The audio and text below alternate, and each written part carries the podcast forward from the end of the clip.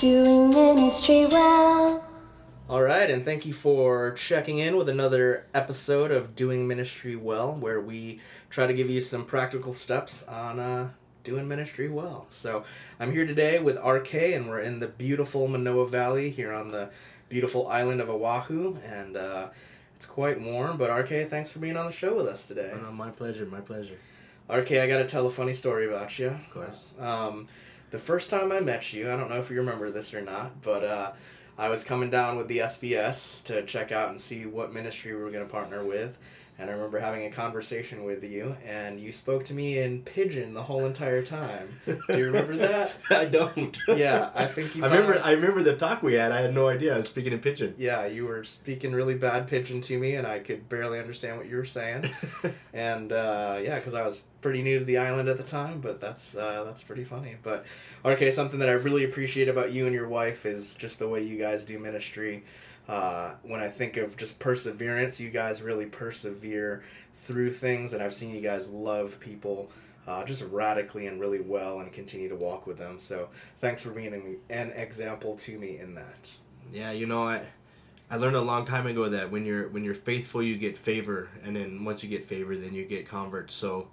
Uh, there's another verse in Proverbs that says, "A faithful man abounds in blessings." So it's real value for our family that that when we start something, we try and do it, and we and we don't quit. You know, and uh, it's been real. You know, it's been a real kind of foundational thing for our lives. You just keep going forward. You don't stop. Wow, that's good. That's good. RK, go ahead and tell me a little bit about your ministry, what you're doing here uh, in Honolulu. Sure, we we are starting a church for the homeless in Waikiki, but it all comes from a, a, a word that I got from God probably about over 10 years ago. And my job was doing street evangelism and taking people to do street evangelism every single week. And I love going to the place where the drug addicts, you know, the crack addicts, you know, like the, you know, the hardcore street people were.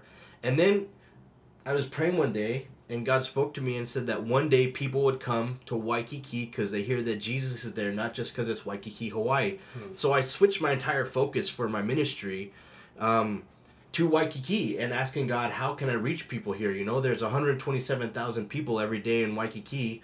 Almost all of them are tourists there for a few days, leaving. You know, and so it was it was an interesting area to do ministry. And so I, I would go and I would pray and ask God what to do. And I did that for a number of years. Got married. We moved from Hawaii like two days after we got married. We were working with another ministry with YWAM, traveling the world and telling people about Jesus and breaking bricks and tearing phone books. And and one day, God spoke to us and said, "Hey, you're done with this. We're going to tell you what to do." He called us to plant a church here in Waikiki. So we came and you know we didn't want to start a church that was just like any other church. We wanted it to be a place that um, would be there primarily to transform the city and to make Jesus famous in the city. And uh, it was, you know, it was interesting way to start off a ministry where we just came. We had a team of people that were supposed to help us get going, and and they all took off right, you know, right in the beginning. So it was just me and my wife. At that time, we just had two kids. We had a newborn, you know, one of them was a newborn baby, and we just decided, you know what, we're just gonna do what we would do uh, if there was a whole group of people every single week. And so we would go to the park and we would meet, we would talk about Jesus, we would pray, have some food, and then we would, and then we, we started a feeding ministry for the homeless. And it wasn't, it wasn't just to feed hungry people for us, you know. Uh, I, I I've had a guy come up to me for the last couple weeks and tell me that he disagrees with what we're doing because it breeds dependency in, in homeless people. And I said, you know, at first I listened to him when he came back and said it to me again the next week. I said, yeah, but you know, I, I disagree with you uh, because you don't see the the big picture of what we're doing. And so the other ministries that were feeding people in Waikiki, they were feeding leftovers, you know, this nasty moldy bread and some nasty split pea soup, and homeless people were getting sick from the food that they were eating. So we decided that we wanted to um, bring at least one hot meal a week that wasn't leftovers that they could look forward to eating. And so it morphed into we bring Papa John's pizza every single week. That's awesome. Tuesday nights. They call me the pizza man down there because we come with pizza. And um, really, it, it's our way. There was two different groups of people that Jesus ministered to. He ministered to the core and he ministered to the crowd. And so the pizza is a way to get the people that we're trying to minister to to come out of the the, the hiding places, you know, the woodwork, so we can get the crowd of homeless there. And once we get them there, we can see who we can have influence with and pull them from the crowd into the core. And so that's kind of what we're doing now.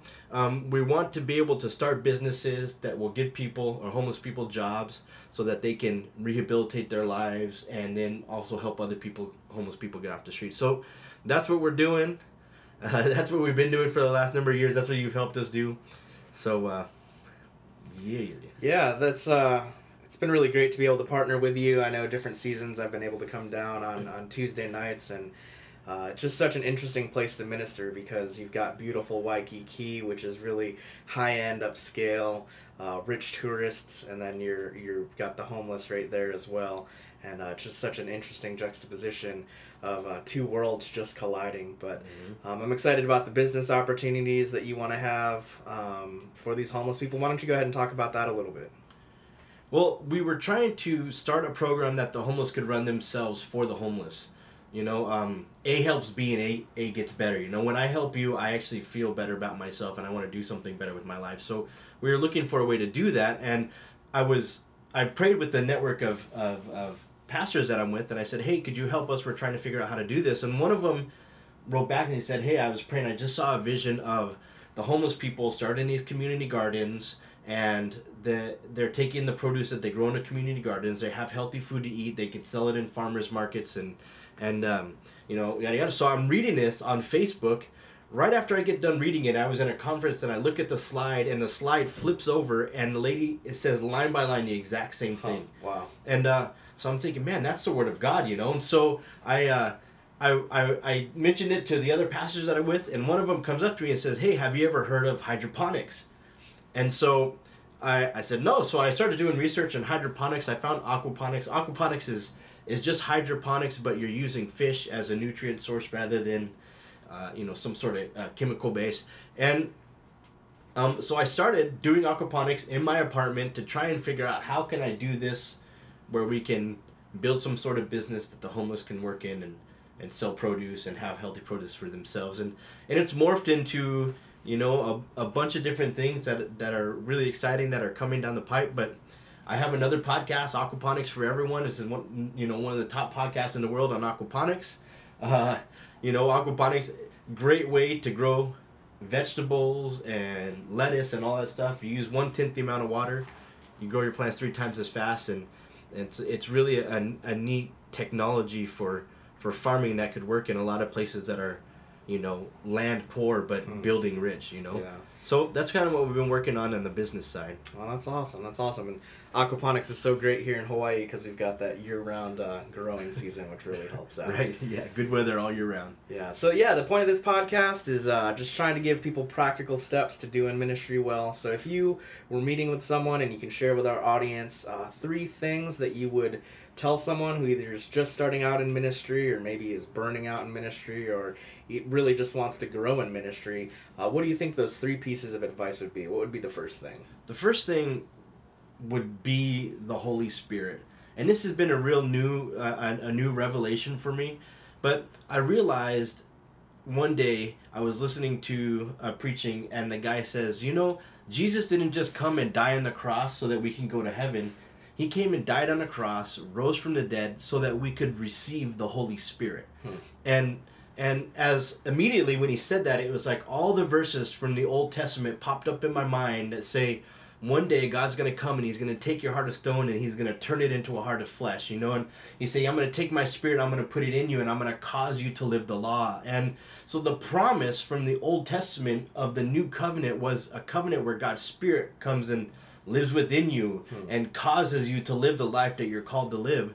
And when I began to look in the New Testament, Jesus himself said, Hey, it's better that I go because when I go, then I can send you the Holy Spirit. And the Holy Spirit will teach you all things about me, you know? And and he called the disciples to do witnessing to cities and states and nations, but he said, Before you even go do any of that ministry, uh, go wait until you receive the Holy Spirit, you know? Yeah. Uh, Paul gets into Ephesus. At that time was one of the most, you know, pagan demonic cities in the world and he gets there the first thing he does is he finds a group of 12 believers and he asks them hey did you receive the holy spirit when you believed Hmm. you know that was his first question to them and they say no we didn't even hear that there is a baptism in the holy spirit they said all we know is the baptism of john you know and if you fast forward to the end of acts chapter 19 uh, Paul so impacted the city that they brought millions of dollars worth of witchcraft material and burned it in the city, and the sale of the the you know the idols and the demon worship and the stuff that they're doing it was they were losing their business because the Holy Spirit had so come and transformed Ephesus.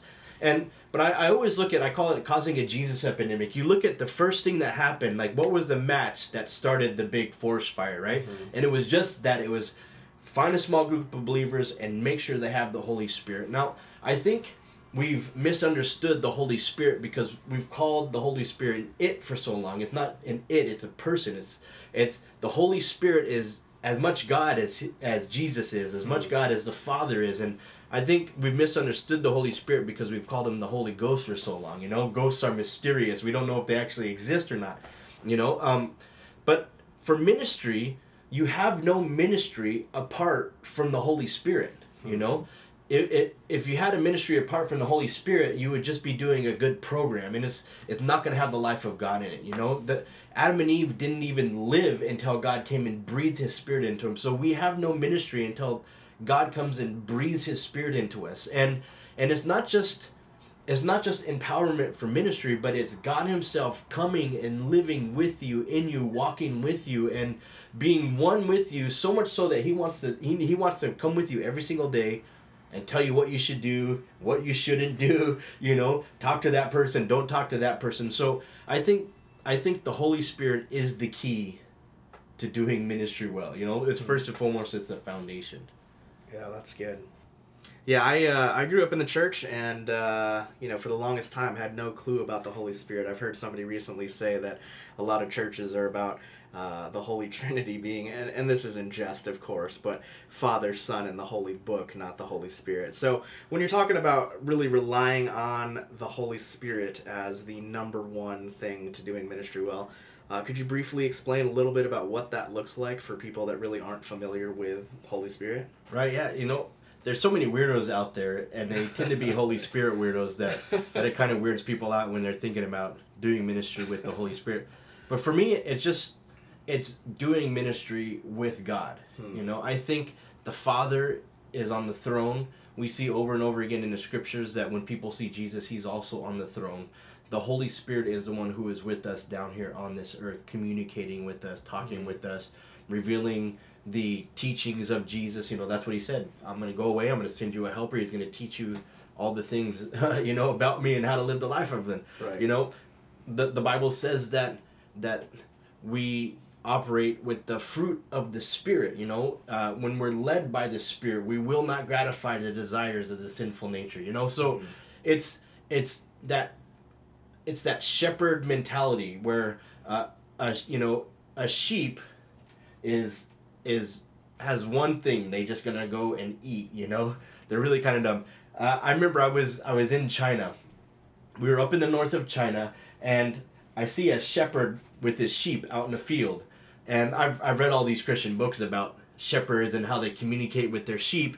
And so i wanted to see if any of it was actually true when i finally found a shepherd with some sheep right, Right. so we go over to the shepherd and i say hey how do you get your sheep to move and uh, he says, "You see that sheep right there? He's the leader." And he says he picks up a rock and he throws it at the sheep. Right, the sheep moves. He goes wherever that sheep moves, all the other sheep will follow him. And it, and it just clicked on me. You know, that's the way God leads.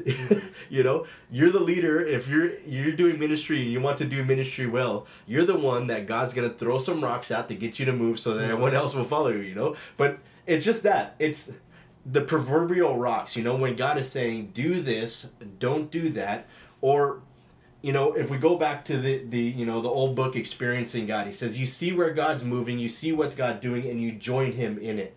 Uh, Jesus, in His own ministry, He said, "I I can only do." He said, "I can I can I can do nothing of myself." Which is crazy if you think, think about it. The Son of God Himself said, "I can do nothing Hmm. by myself. I can only do what I see my Father doing."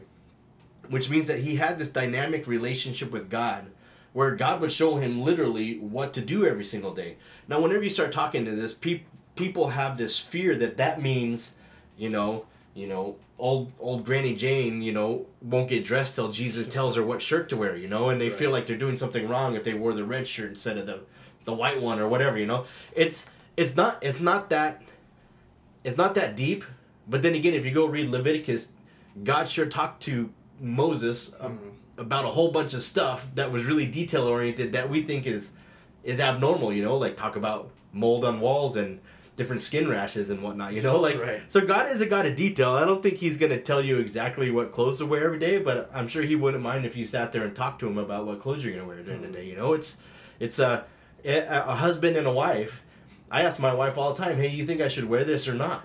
You know, Right. and so if we really are the bride of Christ, you know, why not have a relationship where we talk with God about what's going on in our day and we just let Him speak to us and guide us and throw rocks at us? Hmm, that's good. That's good. All right. How about number two? What would be the second thing that you would tell someone uh, who's just looking to do ministry better? So the the second thing would be what we talked about already, and and that would be faithfulness. Hmm. You know, one of the fruit of the spirit is love, joy, peace, patience, kindness, kindness, gentleness, faithfulness, and self control. Right? Faithfulness is being faithful to do what you said you would do, and just keep on going until God says not to do it anymore. Hmm. And that might mean, like us, sitting in a park by yourselves for six months, you know, or what, however long it was, and uh, and just saying we're gonna keep doing this, no matter what, and and it means loving people and showing that you care about them even when they have given you no reason to you're being faithful to that person for no reason other than the fact that they have value in god's eyes Hmm. you know and it's it's a lot easier said than done especially when you're working with people week after week after week who you think they're moving forward and then they go backwards and then they move forward and then go back you know it's you know Right. they go in jail, they beat up some, you know, that you know, it's it's like it's stuff like that. But but faithfulness is the key to being effective in ministry. And what I realized is here in Hawaii, it's a tourism culture, right? So local people here in Hawaii are used to people coming in for a week and then leaving. Another group coming in for a week and leaving. And you think about homeless people. Homeless people are used to people coming up with a, a bag of food or a lunch for the day and then leaving. Right. You know? And so I think to to minister effectively to the poor, they have to realize that you're gonna be there. And we've we've actually had people come. Uh, we had a guy who, who was homeless. He was working with us, and he actually got himself a way to go back home to the mainland and and uh, get his life back in order. And when he was leaving, his way of saying thank you was, "Thank you guys so much. I always knew that you would be here every single week, and I could count on you." Wow. And and it was like because because of faithfulness, we were almost like a constant in people's lives who are the the furthest furthest thing from con you know there's they, they their lives are always up and down you don't know what's going to happen but it's like right. oh on tuesday nights they're going to be there with pi- pizza and on sunday they're going to be there with coffee and donuts and Mm. you know and be willing to take us in and just love on us you know and so if you're gonna i mean not, not everyone obviously listening to this is working with the homeless but it, it's gonna work if you're working with young people. If they always know you're gonna be there on wednesday night then they can say you know they could be gone for six months and go you know what? I'm gonna go back again because i know those guys are gonna be there on wednesday night you know? You know same thing with church. And, and, and it works throughout the the bible says a faithful man abounds in blessings. And so if you want to be blessed you want your ministry to be blessed you got to be faithful. Hmm. Yeah, that's really good. Faithfulness is key, and I've really seen that in your life, RK. That's that's really awesome. Um, yeah, what's that? What's that third thing that you would tell uh, tell our audience today?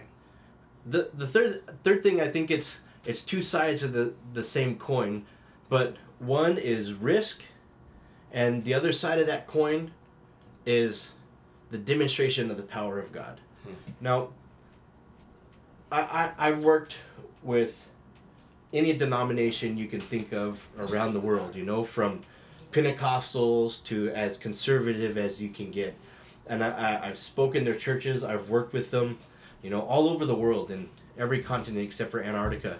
but there's one thing that I think that we have almost dismissed uh, and that is a demonstration of the power of God. Hmm. And when I looked at the largest churches in the world, you know, I'm not talking like even bigger than Joel Osteen's church, you know. I'm talking churches that have a million members or mm-hmm. 800,000 members. You look at the largest churches in the world, all of them have public demonstrations of the power of God. I'm meaning publicly they're going to heal the sick, publicly they're going to cast out demons, publicly they're going to do miracles, get words of knowledge and that kind of thing.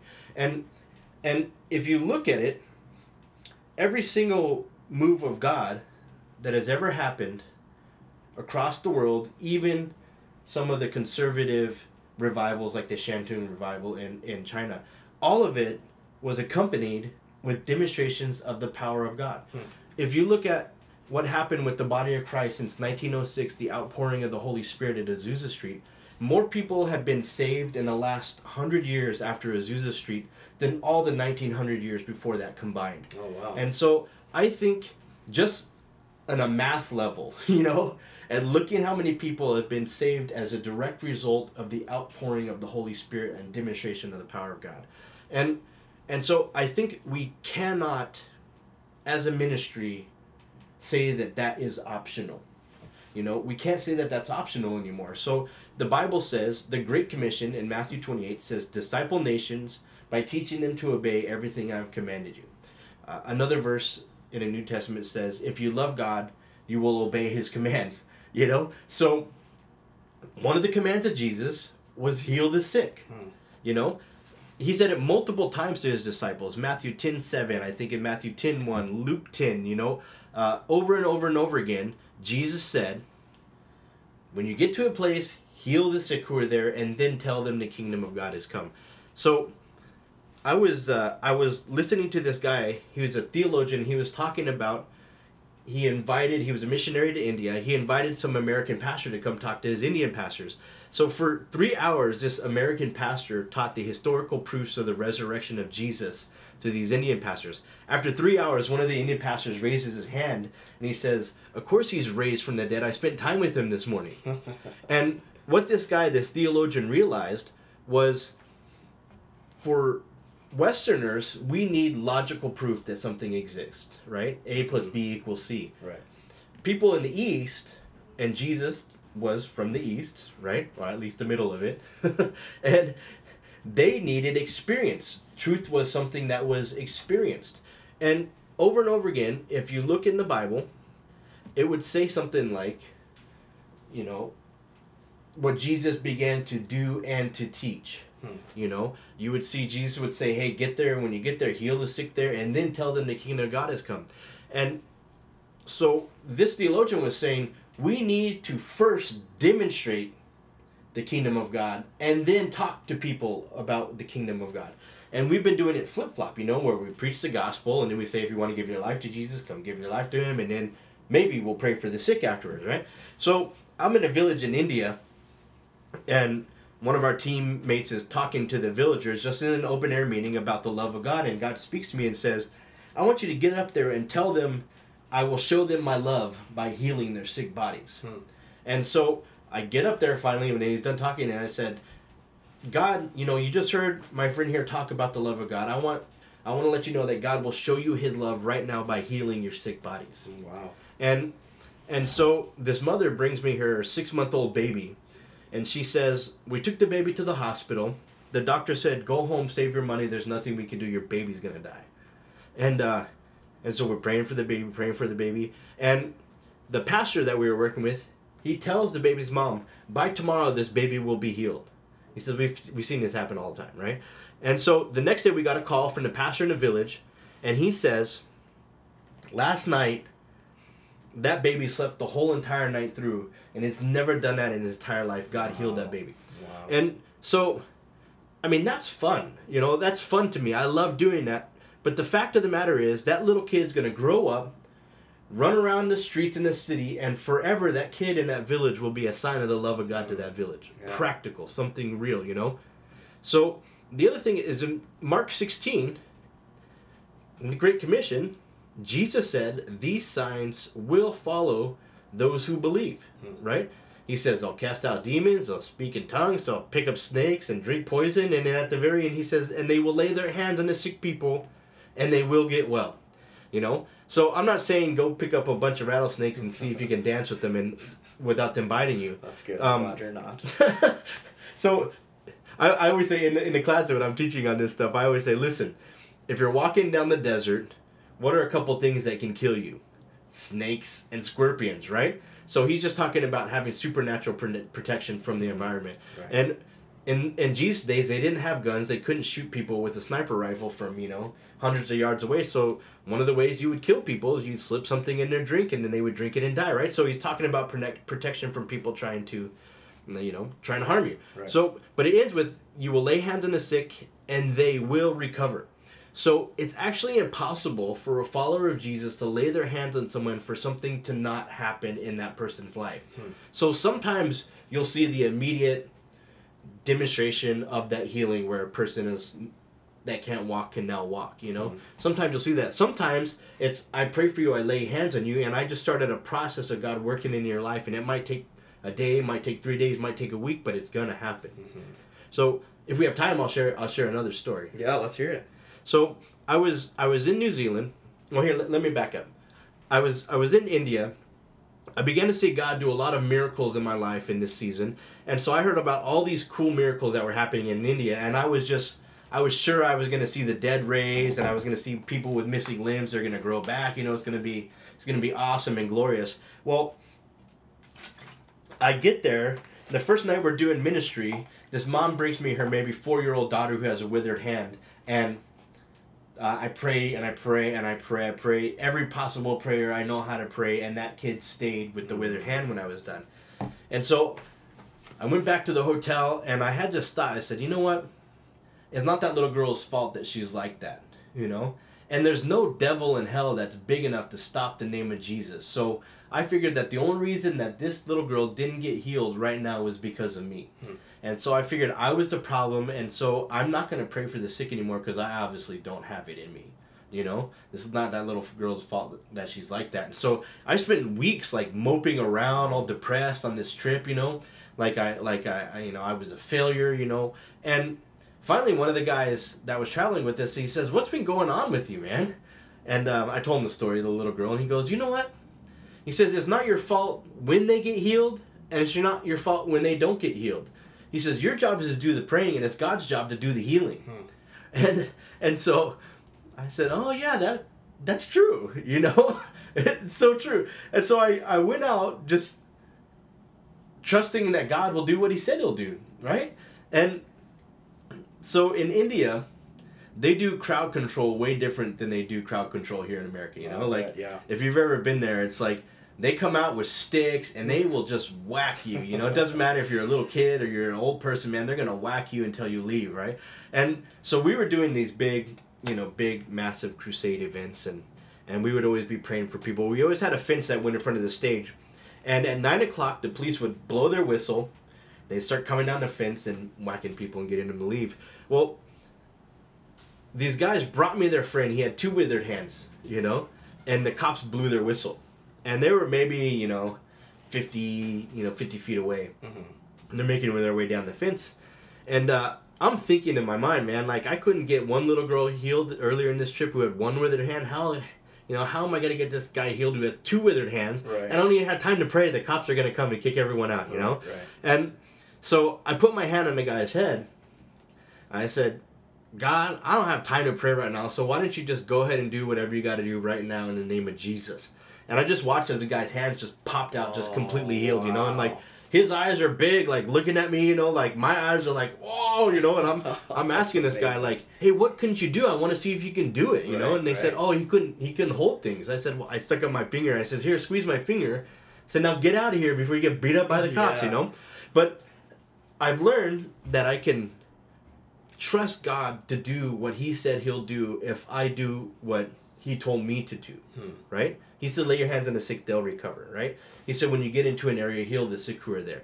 And so I do my part, God does His part. So fast forward, now we're in New Zealand, and this mother brought me her 10 year old boy, and he's going blind. He had some degenerative type of eye something. And I pray for him, I pray for him, I pray for him, and nothing happens that night, you know?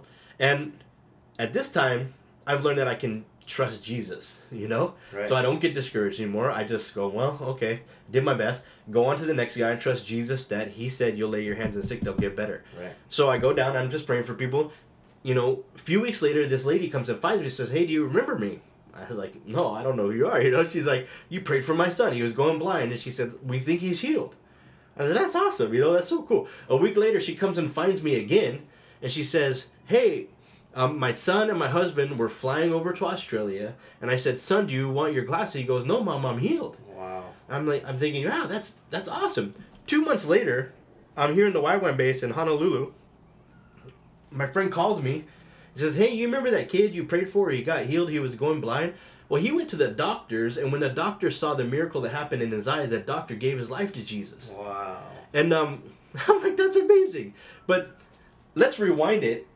If that lady never came and found me and told me what had happened in her son's life, and my friend never called me and told me what happened as a result of the miracle in this kid's life and his doctor's life, to this day, I would just assume nothing happened in that kid's life. He stayed going blind, right? But that's not what actually happened. And so we can trust Jesus because Jesus will do what he said he'll do. Hmm. Now, the reason I said that the other side of the coin is risk is because there is no seeing the power of God happen through our lives without risk. Mm, good. We have to put our necks out on the line and and get out there and try and do this stuff. And again, I don't think it's optional. It's not like you might have a Sunday where you're going to pray for the sick. No, no, no, no. You need to pray for the sick all the time. Mm. Um, I did a study. I looked at every single time in the New Testament in the book of Acts, it says news spread about him quickly, talking about Jesus. Mm-hmm. And because what I realized was that is a, a Jesus epidemic happening in the city, mm-hmm. right? And where all of a sudden news begins to spread like a virus, where everyone's hearing about Jesus and want to go see what he's up to.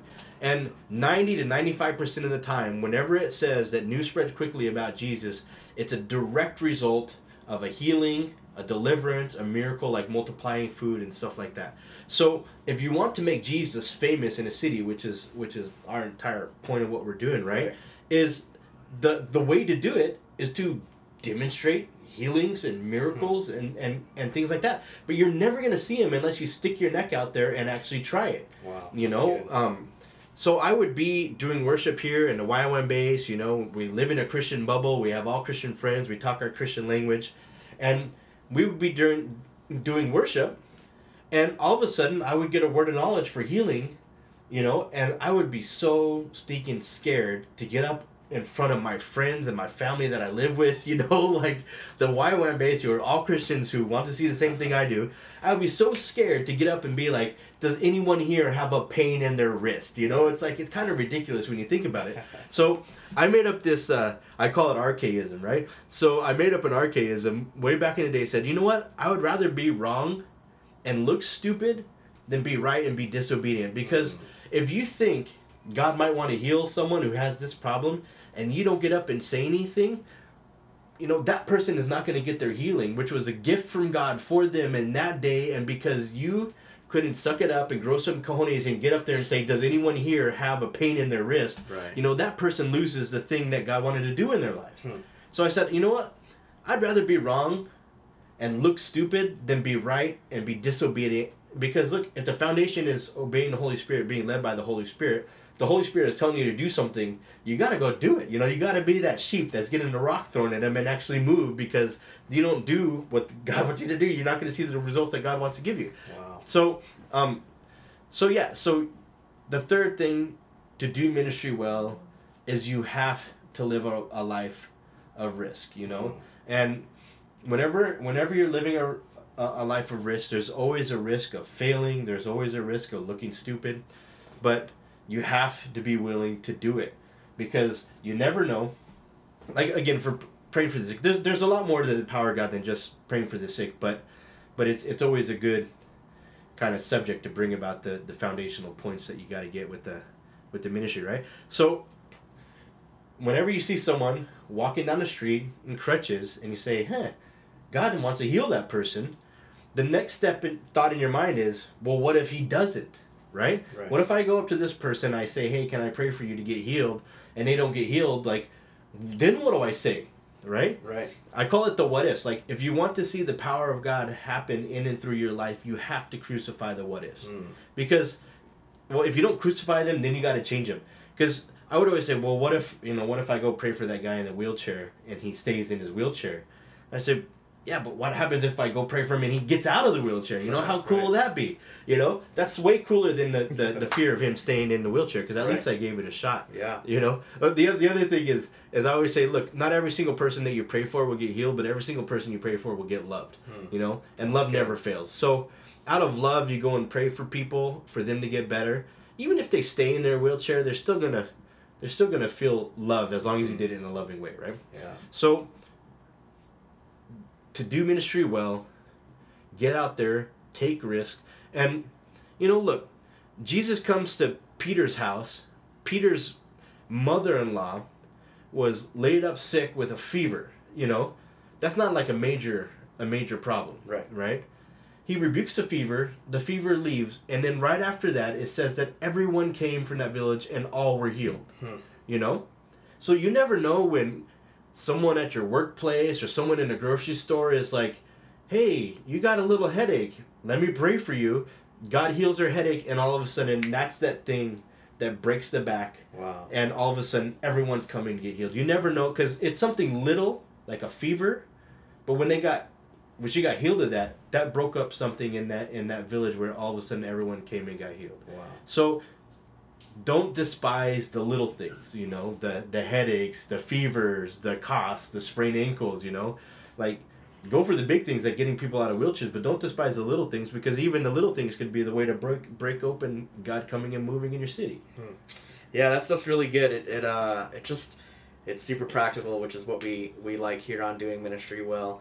Um, you you addressed a lot of the fears that I think um, I know I have, and probably some of our visitor or our listeners have as well um, about praying for the sick. So yeah, just to recap, uh, the three things that you said were reliance on the Holy Spirit as number one, number two being faithful, and number three uh, getting out and living a life of risk and uh, demonstrating God's God's power. So, RK, thank you so much for those. Um, I just want to close by asking this last question. Uh, what's been inspiring you lately? Has there been a book that you're reading or a, a blog that you've been reading? What's What's been inspiring you lately?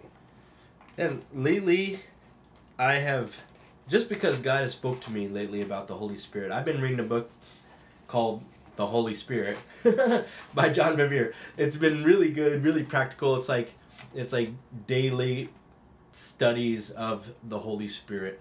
Um, the other thing uh, that I that I've been been doing is I've been going through the Gospels and I've looked at every single time that Jesus eats with people, um, whether it be them eating with food. You know, Jesus Jesus loved eating with people. Like, even we go into people's towns and he would invite himself over to their houses and you know he goes up to Zacchaeus. Zacchaeus is high, you know up in a tree because he's too little to see Jesus. Right? He goes up to Zacchaeus. Zacchaeus, hey, I'm coming over to your house tonight. You know, go make me some food. You know, but I realized that the most important thing that we can do to reach people is eat with them. Hmm. And Jesus was constantly eating with people. He would eat with the Pharisees, you know. When the lady came and broke the alabaster jar and rubbed it all over, he was eating with Pharisees when that happened, you know. Um, in Luke 10, when he says, when you want to reach a city, you got to go there and you got to eat with them, he actually repeats the command twice to eat with people. So it's been really inspiring for me to look at the Bible and see what it has what it has to say about eating. Um, it's also probably why I'm overweight, but that's a whole other. That's a whole other, you know. I think when we get to heaven, we're gonna have nice chunky bodies because the Bible says that the Word of God is like, you know, like fat onto your bones. You know what I mean? So, but um, but that aside, you know, over and over again, it says things in the Bible like